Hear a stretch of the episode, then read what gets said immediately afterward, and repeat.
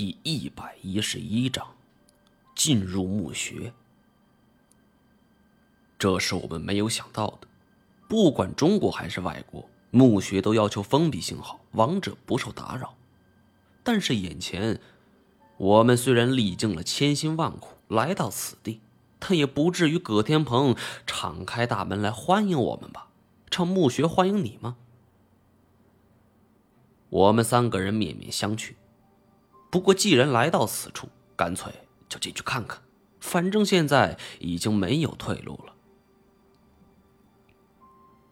按照一般的墓室结构，我们进去之后所见的必然就是棺椁和棺床了。葛天鹏得了一个国师的称号，估计这墓室规格也不会小。果然，这墓门后边是金碧辉煌，就连棺椁也是一米多高。三米来长，这放在过去绝对是大手笔了。这这八百媳妇国王还真是下血本啊！我都替他心疼。心不心疼放在一边，我们看到了很奇怪的一幕：棺椁已经被打开了，里面的白骨四处散落着，棺椁盖子也毫不客气甩在一边。金锁一拍大腿。是赶紧跑上棺床，估计这小子是担心被人捷足先登，他一路就跳上了棺床，低头往里看去。毛爷，快来看！我闻声和太监一起上去，弯腰就往棺椁中一看，却不由是脊背阵阵发凉。棺椁里有一条地道，幽深黑暗，不明去处。阵阵阴风从洞口里吹来，这是预留的地道，还是盗洞？不对，不对，我知道一些前辈，像古遗址那种大高手，呃打盗洞也就是只能直通墓室，不可能直通棺椁的。再有毛爷，你怎么糊涂了？谁家盗洞是从下往上打的？我的确是昏了头，主要以前我也没遇过这种情况。手电光照着洞口周围，看样子像是墓主人自己留下的，得有几百年了。难道是？金锁神情悚然，说出了一个我从未听过的名字——子母阴阳关。这种专业性太强的名词，我闻所未闻。太监也看着他。放在以往，金锁一定会摇头晃脑、卖弄一番，但是这一次，他却神情凛然，煞有介事。子母阴阳关，这东西我也只见过一次。说起来，那是二十年前的事情，那个时候我们还没有遇到 X 研究所的人。金锁说到此处，神情沮丧，这一屁股就坐在棺床之上。摸出一支烟就点上了。那一年，我和道上几个朋友收到消息，说在陕西一带有一处唐代大墓。当年的金锁也算是刚出道不久，急于打响自己名号，想要在江湖上弄出一个大动静。其实，有关这座唐代大墓，早有传言了。一开始是一个收废品的老头子去村里收东西，结果在村口见到了很奇怪的景象。村子里一个老太太正跪在一个大槐树前磕头，槐树枝繁叶茂，少说也有千八百年的历史了。槐树前方是规规矩矩的摆放着各类的贡品。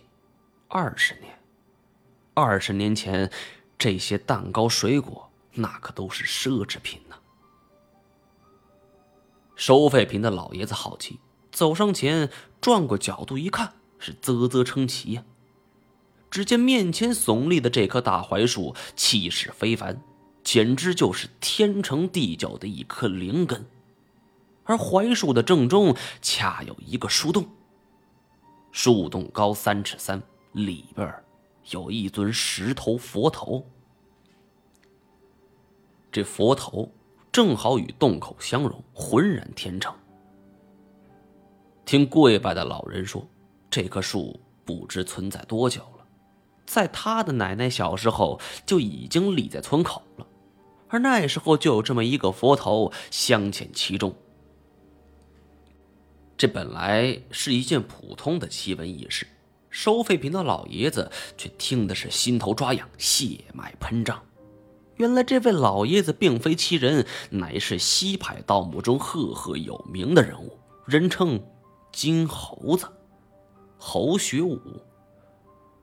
说起来，他也不是外人，正是金锁的师叔。这侯学武久立江湖，名为收废品，其实是借此去踩点儿。因为如今城市的高速发展，古墓大多集中在乡下。而一个收废品的老头进村，谁也不会起疑。很快，侯学武就凭借丰富的经验判断出，这棵举世罕见的槐树之下是一处古墓。他不动声色，在村外就住了下来，明着是收废品，而这暗地里却与乡亲们打听老故事。虽然老故事口口相传。但是无形之中总会摸索出一点线索的。不过两三个月时间，这侯学武就得出了结论：这大槐树下乃是一处唐代大墓，而且可以做准。但是这古墓规格不小，从那个佛头就能够看出来。唐代崇拜佛，达官显贵的墓中有佛像，这十分平常。但这颗佛头不一般，雕工精细，宝相庄严，一看就绝非平常人家。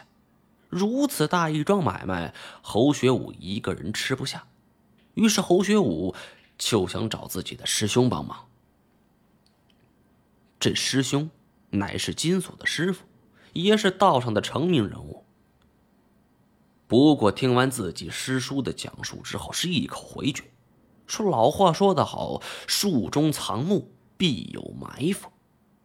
他劝他还是不要动他的主意。侯学武可不这么认为，他年方四十，正值盛年，认为自己师傅老了，胆怯了，因此决定自己行动。可没想到这时候自己的师侄金锁找了上来。